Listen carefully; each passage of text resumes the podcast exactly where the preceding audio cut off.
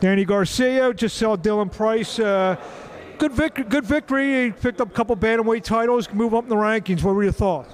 Great victory. I thought he won every round. The guy, what the guy didn't come to fall. I'll tell you that much. He came to fight. So definitely a learning experience. Definitely a fight you need to go to the next level. Like I said, I thought he won every round.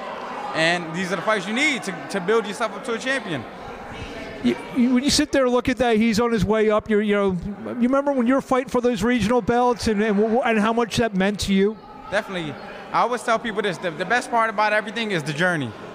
The journey, making your way up to the top from the amateurs, that's the best thing about boxing, and any journey.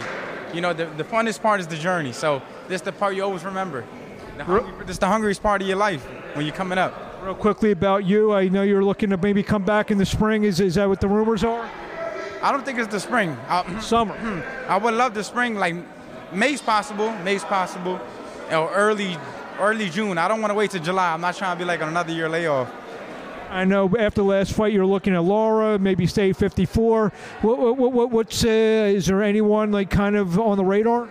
No, I definitely want to fight Lara. That's the fight I want. I want to fight Lara at 155 for the middleweight title. Um, my, my goal is to be a, a three division world champion, and I think that's a great fight for me. What, what kind of feedback have you got from the powers that be for to maybe to see if that fight's possible?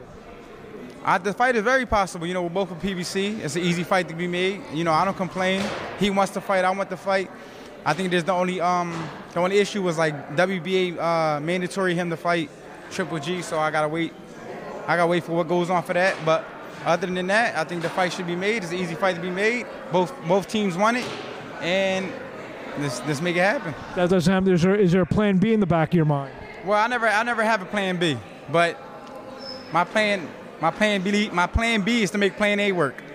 That's, that's a good way to look at it. Danny, always a pleasure seeing you, especially out supporting the young the younger fighters. Uh, it's one thing we have in Philadelphia. All the all the guys are out. Julian was out, Fulton was out, you're out. It's good seeing you, and uh, we'll talk to you soon. Sure, this way this what keeps me hungry. You know, that's what keeps me hungry. Uh, seeing other guys, other young guys, hunger makes me hungry, and it, that's what motivates me. So, let's do it. Well, best of luck, and we'll see you. For sure. Thank you.